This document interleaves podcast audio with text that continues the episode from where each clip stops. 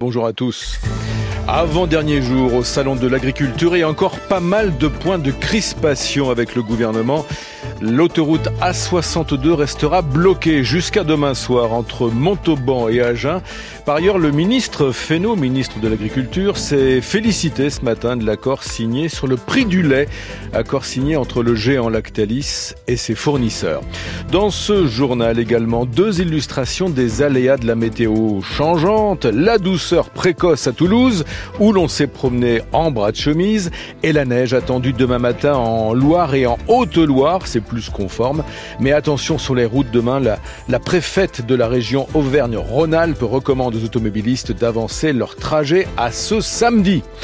L'actualité à l'étranger aujourd'hui avec les Américains qui envisagent de larguer de l'aide humanitaire sur la bande de Gaza. Nous verrons que ce ne sera pas sans risque. L'économie chinoise qui ne se remet pas de la période Covid.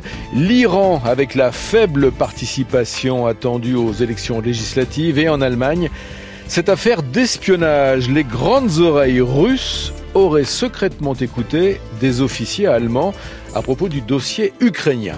Il y aura dans ce journal les bonnes ondes de Sandrine Houdin, rencontre ce matin avec un, un homme qui se lance le défi de faire danser les gens. N'importe où, n'importe quand, cinq minutes seulement après son arrivée dans un lieu, par exemple dans le métro. Ils font la gueule les gens. Vous prenez le métro, vous prenez, euh, ils sont pas heureux les gens, ils sont tristes. Donc si ce monsieur il apporte du bonheur aux gens en les faisant danser et en amenant de la musique, faut qu'il continue. Après ce journal, ce sera secret d'info à propos d'un d'un projet énergétique qui ne passe pas. De quoi s'agit-il précisément, Jacques Monin? Eh bien, EDF va construire une centrale hydroélectrique en Arabie Saoudite dans le cadre d'un projet de mégalopole qui doit voir le jour dans une zone désertique. Seulement entre les questions environnementales qui se posent et les atteintes aux droits d'une tribu qui réside sur place, eh bien, on verra que ce projet fait grincer des dents. À tout à l'heure, Jacques. Enfin, le temps de ce samedi, Céline Dacosta, un temps souvent sous la pluie. Oui, on retrouvera les averses les plus soutenues entre l'Aquitaine, la région centre, l'Île-de-France et le Nord-Pas-de-Calais. Elles seront accompagnées de bonnes rafales de vent. Et vos prévisions complètes à la fin de ce journal. Les agriculteurs n'en ont donc pas fini avec les coups de menton, les coups de colère à la veille de la fermeture de leur salon parisien. L'autoroute A62 entre Montauban et Agen sera bloquée jusqu'à demain soir. C'est la FDSEA du Tarn-et-Garonne qui est à la manœuvre. Et à propos du prix du lait, le ministre de l'Agriculture s'est félicité ce matin de l'accord trouvé entre le numéro 1 mondial Lactalis et ses fournisseurs pour le premier trimestre 2024. 425 euros payés pour 1000 litres de lait de base, c'est 5 euros de plus que la dernière proposition de Lactalis. Marc Fesneau, donc, le ministre de l'Agriculture. D'abord, c'est le prix de base, 425. Généralement, vient s'ajouter à ça des augmentations ou des primes qui sont liées à la qualité du lait. Donc, euh, il y a un prix de base et puis il y a un prix qui vient récompenser ceux qui travaillent le mieux et qui permettent d'avoir le plus de taux de matières grasses, de protéines, etc. Euh, il faut tenir compte de cela. Deuxième élément, on partait d'un prix de démarrage d'une discussion de négociation, si j'ai bonne mémoire, à 400 ou 405 euros. 405 était le dernier La tonne. Bon. Est-ce que tout a été réglé? Sans doute pas. Mais enfin, on part d'un prix de base qui est quand même plus conforme à l'image qu'on peut se faire de la rémunération que doivent retrouver les producteurs de lait. Moi, je, je, je suis devant un accord qui est salué aussi par l'Association nationale des producteurs de lait. Euh, là non plus, je suis pas un soviétique, donc je viens pas m'immiscer dans une négociation dont un certain nombre de partenaires considèrent qu'elles vont plutôt dans le bon sens. Le ministre de l'Agriculture, Marc Fesneau, qui a signé une convention au Salon de l'Agriculture, convention en faveur de la filière châtaigne. Il s'agit maintenant de répartir les 5 millions d'euros promis aux producteurs. En France, la production de châtaigne ne suffit plus à satisfaire la consommation. Il faut en importer 13 500 tonnes par an.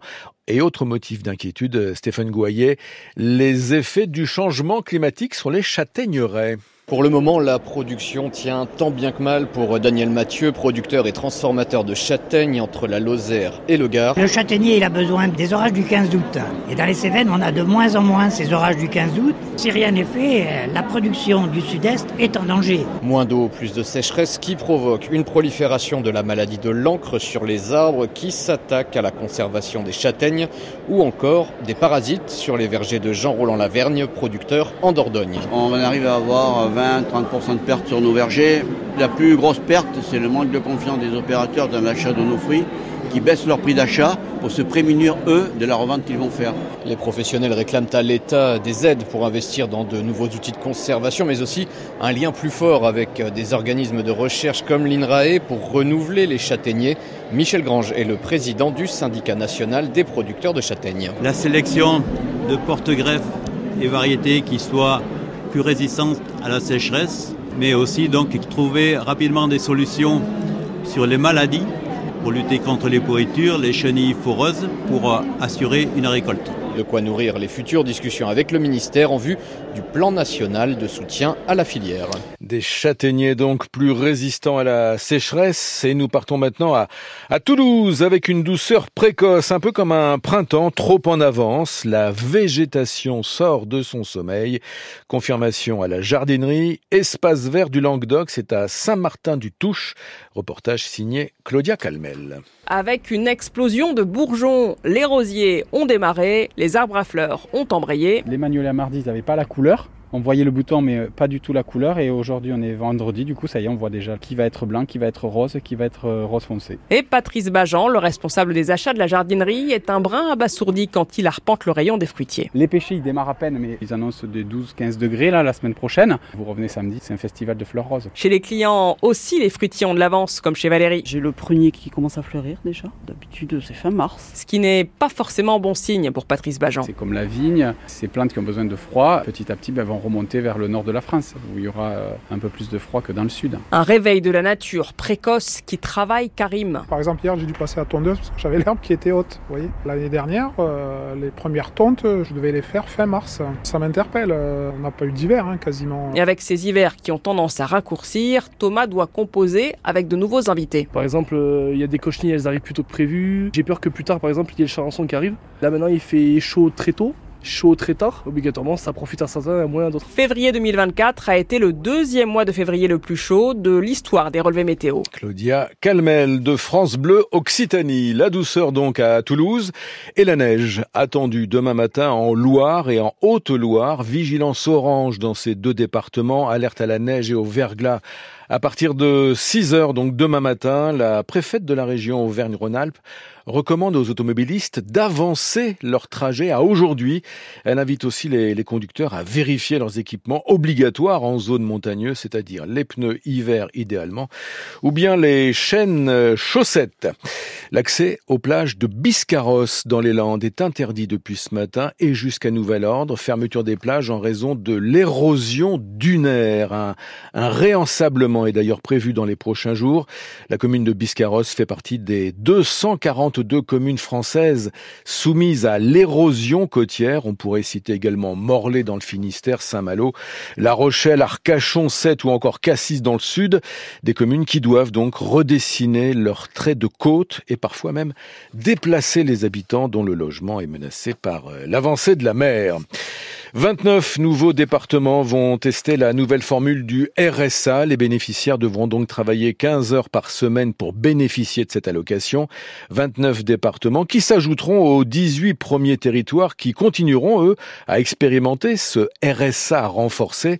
Le gouvernement, d'ailleurs, s'enorgueillit d'avoir trouvé un, un, travail dans 40% des cas. C'est ce que confirme également le, le président du département de l'Aveyron qui a donc expérimenté ce RSA renforcé. Viala note les mêmes proportions de retour à l'emploi dans son département. On est euh, très satisfait hein, du déploiement de cette expérimentation, d'abord parce que on l'a souhaité et qu'elle euh, permet effectivement d'accompagner de manière renforcée euh, les bénéficiaires du RSA en leur proposant un, un panel d'activités euh, correspondant euh, à leur profil et à leurs attentes, et que en plus, elle engendre finalement une manière différente de travailler, d'accompagner mmh. ces bénéficiaires de la part des équipes des départements et de Pôle Emploi, pour ben in fine conduire vers soit une resocialisation, soit possiblement un jour le retour à Hmm. l'emploi. Voilà, le département de l'Aveyron, le président du département de l'Aveyron, avec Jules Dequis. L'homme qui a volé cette semaine, Gare du Nord, une sacoche d'ordinateur et une clé USB contenant des informations sur la circulation dans la capitale pendant les JO, cet homme a été condamné à sept mois de prison ferme. Les enquêteurs ont identifié euh, deux autres vols commis par le même homme âgé de 22 ans. L'ordinateur et les clés USB euh, qui appartiennent à un ingénieur de la ville de Paris n'ont pas été retrouvés. La séance du Congrès du Parlement, euh, ce sera lundi. Cette séance sera retransmise sur écran géant. Ce sera au Trocadéro sur le parvis des libertés et des droits de l'homme à Paris, donc. France Inter. Le journal de 13h. Éric Delvaux. La communauté internationale réclame une enquête après la tragique distribution d'aide humanitaire au cours de laquelle les tirs israéliens et une bousculade ont fait 115 morts dans la bande de Gaza selon le Hamas. Une équipe de l'ONU a d'ailleurs constaté un, grand nombre de blessures par balle dans un hôpital de Gaza. Les États-Unis désormais veulent changer de méthode en participant dans les prochains jours à des largages d'aide humanitaire sur la bande de Gaza. Largage par les airs, donc, eh bien, ça ne s'improvise pas. C'est aussi une question de sécurité, explique Frédéric Joly. Il est le porte-parole du CICR, le Comité international de la Croix-Rouge. C'est quelque chose d'un point de vue logistique très coûteux qui pose aussi des problèmes au niveau des opérations militaires, parce que là, il s'agit quand même euh, de fret qui arrivent par les airs dans une zone qui est hyper euh, hyper contrôlée. Et puis une, une fois de plus, c'est la capacité au sol à pouvoir euh, récupérer cette aide-là. Effectivement, si ça tombe dans la mer, bah, raté. Mais si ça tombe au sol, à quel endroit Qu'est-ce qui se passe ensuite? Comment est dispatchée cette aide? Comment on la priorise? Est-ce qu'on imagine des mouvements de foule, de population, sachant qu'il y a des largages? C'est quelque chose qu'on a, par exemple, nous, CICR, fait beaucoup au Soudan du Sud, quand les populations étaient dans les marais et inaccessibles, on faisait du largage humanitaire. Mais au sol, donc de la bouffe essentiellement, mais au sol, nous avions des équipes du CICR et une préparation qui prenait euh, euh, des semaines, voire des mois, avant de prévoir des largages massifs. C'était avec des gros porteurs, genre... Euh, quadrimoteur cargo, là on voit bien que ça ne peut être que du compte-goutte avec une complexité et potentiellement des risques au sol qui nous laisse assez circonspect. Le porte-parole du CICR, Frédéric Joly, joint par Valérie Crova. On connaîtra demain le résultat des élections législatives en Iran. Il s'agit de renouveler à la fois le Parlement et l'Assemblée des experts. C'est une assemblée qui est chargée notamment de désigner le guide suprême en Iran. Et malgré les appels au, boycott, les conservateurs sont assurés de garder en Iran une large majorité, 40% de votants ce matin seulement. C'est une participation historiquement faible en Iran, sachant que pour la première fois, des boycotts donc sont relayés par des personnalités politiques.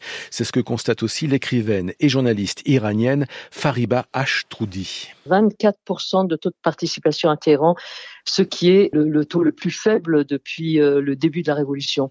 Il y a eu effectivement euh, pour la première fois des boycotts euh, par des personnalités politiques en vue, écrites et signées, ce qui est également une première. Hmm. En dehors du boycott général de la société civile et des opposantes, euh, les boycotts viennent carrément de la prison d'Evin, toutes Hmm. les femmes emprisonnées, mais également des anciens très proches du cercle du pouvoir, emprisonnés aujourd'hui et qui ont vraiment euh, pas la langue dans la poche. C'est une conséquence de la période Covid. L'économie chinoise connaît encore des moments difficiles. La croissance n'arrive pas à remonter. La crise de l'immobilier s'aggrave et le chômage progresse en Chine. La deuxième économie mondiale fait donc face à une période inédite de ralentissement.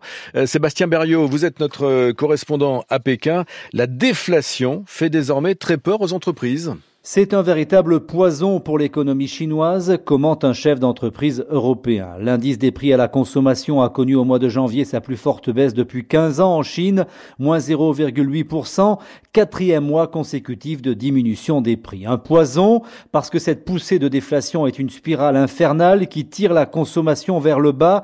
Plus les prix baissent, plus le consommateur chinois reporte ses achats en espérant de nouvelles diminutions. Dans les entreprises, les stocks s'accumulent pour écouler la marchandise. Il faut proposer sans cesse de nouveaux rabais. Illustration chez les fabricants de véhicules électriques, contraints d'annoncer des baisses de prix conséquentes ces derniers jours.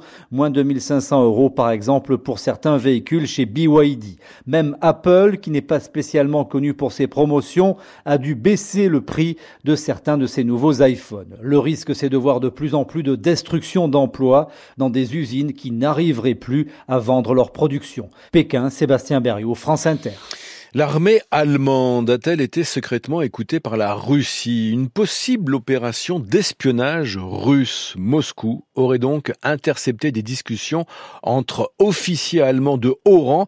Ça concerne les équipements militaires allemands en lien avec l'Ukraine. Le ministère allemand de la Défense vient donc d'ouvrir une enquête, Nathalie Versieux. C'est une bande-son de 30 minutes diffusée par la chaîne pro-Poutine Russia Today. L'enregistrement est présenté comme étant une vidéoconférence de l'armée de l'air allemande. Les officiers y évoquent différents scénarios autour de l'utilisation possible par l'Ukraine des missiles de fabrication allemande Taurus, notamment en vue de détruire le pont qui relie la Crimée à la Russie. Les Taurus, ce sont ces missiles que Kiev réclame depuis des mois à Berlin et qu'Olaf Scholz refuse jusqu'ici de livrer à son allié de peur de voir l'Allemagne entraînée dans le conflit. Cette affaire d'espionnage est doublement délicate pour Berlin. Elle met en avant les lacunes dans les moyens techniques utilisés pour la communication au sein de l'armée et elle met à mal la coalition divisée sur les Taurus pour l'Ukraine. Nathalie Versieux à Berlin. Ce sera cet après-midi à 16h la reprise de la saison de Formule 1, le Grand Prix de Bahreïn cet après-midi. Et l'on s'attend à vivre encore 24 Grands Prix dominés par un seul homme, un seul pilote, le triple champion du monde néerlandais, Max Verstappen, Fabrice Abgral. Au fil des saisons, Max Verstappen est de plus en plus fort et il étend sa domination. En trois saisons, trois titres de champion du monde. Il a remporté 44 victoires, 10 en 2021, 15 en 2022 et plus fort que tout, 19 sur les 22 grands prix disputés l'an passé. Sa voiture, la Red Bull est la plus fiable et la plus performante du paddock. Son coéquipier Sergio Perez a su d'ailleurs en profiter l'an passé en remportant deux courses. Sinon, aucun autre pilote et quelle que soit l'écurie n'est en mesure de menacer une suprématie qui ne laisse que des à la concurrence. L'année dernière, Ferrari est la seule à avoir remporté un Grand Prix grâce à Carlos Sainz. Max Verstappen est en train de devenir l'un des plus grands pilotes de l'histoire, mais à ce rythme, sa domination comparable à celle des Fangio, Schumacher et Hamilton risque bien à terme de rendre la Formule 1 monotone et moins populaire. Un mot sur le trafic des TGV qui est perturbé ce matin au départ et à l'arrivée de la gare Montparnasse à Paris, perturbé à cause d'une panne d'un autre TGV au, sud de Paris. Voici les bonnes ondes de Sandrine Houdin à propos d'un énergumène qui se déplace sur d'anciens patins à roulettes. Il débarque sans prévenir dans le métro ou dans les rues de Paris avec une grosse enceinte sur les épaules, une tenue flashy. Ce chorégraphe à l'opéra s'est donné comme défi de faire danser n'importe qui, n'importe où, n'importe en seulement cinq minutes. L'homme est connu sous le joli nom de transporteur de bonheur et il a débarqué au Salon de l'Agriculture. Combinaison orange fluo, collier de perles multicolores, ses fans l'ont tout de suite reconnu. Incroyable, incroyable. On est là Ça arrive souvent ça? Très très souvent. Bonjour sur l'Instagram? Ouais non, franchement, je suis trop contente de vous voir. Est-ce que vous êtes prête pour danser? Ah oui, oui, moi je suis, on vient. Ouais, moi parce que je vois l'énergie, elle est déjà là. Vous avez l'air super euh, fier de faire un selfie avec... Euh... Bah franchement, oui, mais je suis trop contente. C'est la première fois que vous le voyez en vrai ou... En vrai, oui. Hey. On va mettre la dose du bonheur. Ouais. Là, c'est un challenge. Je suis sûr ça va marcher. Vous allez faire danser les vaches? Ah, tout le monde. Et ceux qui dansent en général, c'est plutôt quel âge? Oh, toute génération. Tu viens de Belgique. Et re-selfie. Je le suis sur Instagram tous les jours. Qu'est-ce qui vous éclate? Mais tout, l'ensemble, la bonne humeur, les, les, couleurs. Faut des gens comme ça. Qu'est-ce qui vous plaît dans son, son projet? Le sourire. Allez Let's go C'est parti On voudrait faire un petit... Vidéo. Une petite vidéo. Ok. Je vous ai vu, monsieur, vous déhancher. Pourquoi pas? Et je suis pas un grand danseur né, mais voilà. Ça s'est vu. Ça s'est vu. L'avantage, c'est que c'est un beau moment d'improvisation et puis de partage, quoi. Ça fait du bien. Regardez, hop là Je vous ai vu, madame, hilar. Ah oui, ah oui, j'étais hilar, moi. Je trouve que c'est top parce que ça met de la joie, ça met de la vie dans un pays qui en a bien besoin aujourd'hui. C'est vrai. Dès que les gens l'ont vu, ça fait une foule comme si euh, bah, euh, il y avait, euh, je veux dire, le Messie, euh, le roi Pelé qui arrivait. Euh, tout le monde s'est mis à danser immédiatement. C'est étonnant hein, ce qu'il arrive à faire. C'est génial. Allez, c'est parti, on danse Cette demoiselle écarquille les yeux. Bah, c'est sûrement quelqu'un de connu, mais un chanteur, mais euh, je. Monsieur fait danser les inconnus dans les rues de Paris. Ah, c'est cool ça Ils font la gueule, les gens. Vous prenez le métro, vous prenez. euh, ils sont pas heureux, les gens, ils sont tristes. On peut pas se garer sans se faire klaxonner, on peut pas. Enfin, la vie, elle est folle ici. Donc, si ce monsieur il apporte du bonheur aux gens en les faisant danser et en amenant de la musique, faut qu'il continue. Merci beaucoup Fémi Fémi, c'est magique. Ouais, l'effet du bonheur. L'effet du bonheur On se connaît pas, mais on partage quelque chose et on sourit. Et puis voilà, ça fait du bien. Et puis voilà. Encore Dans l'autre sens Les Black Eyed Peas, donc, pour faire danser, pourquoi pas Lola, dont c'est l'anniversaire aujourd'hui. Le temps. La météo avec Euromaster. Toujours là pour entretenir les véhicules des pros. Automobiles, utilitaires, poids lourds, engins agricoles, Euromaster. Votre partenaire confiance depuis plus de 30 ans. Bonjour Céline Dacosta. Bonjour Eric, bonjour à tous. Le temps va rester agité cet après-midi. Oui, avec des averses parfois soutenues, voire orageuses, sous forme de giboulées, accompagnées d'un vent de sud assez fort, et ça sur quasiment tout le pays. Ce sera un petit peu plus calme quand même sur le quart nord-ouest, avec un ciel plus changeant et même quelques éclaircies entre la Bretagne, les Pays de la Loire et la Normandie. On devrait rester au sec sur le flanc est entre l'Alsace et le nord des Alpes, mais aussi sur le Languedoc-Roussillon, alors que les averses vont s'inviter sur la région PACA.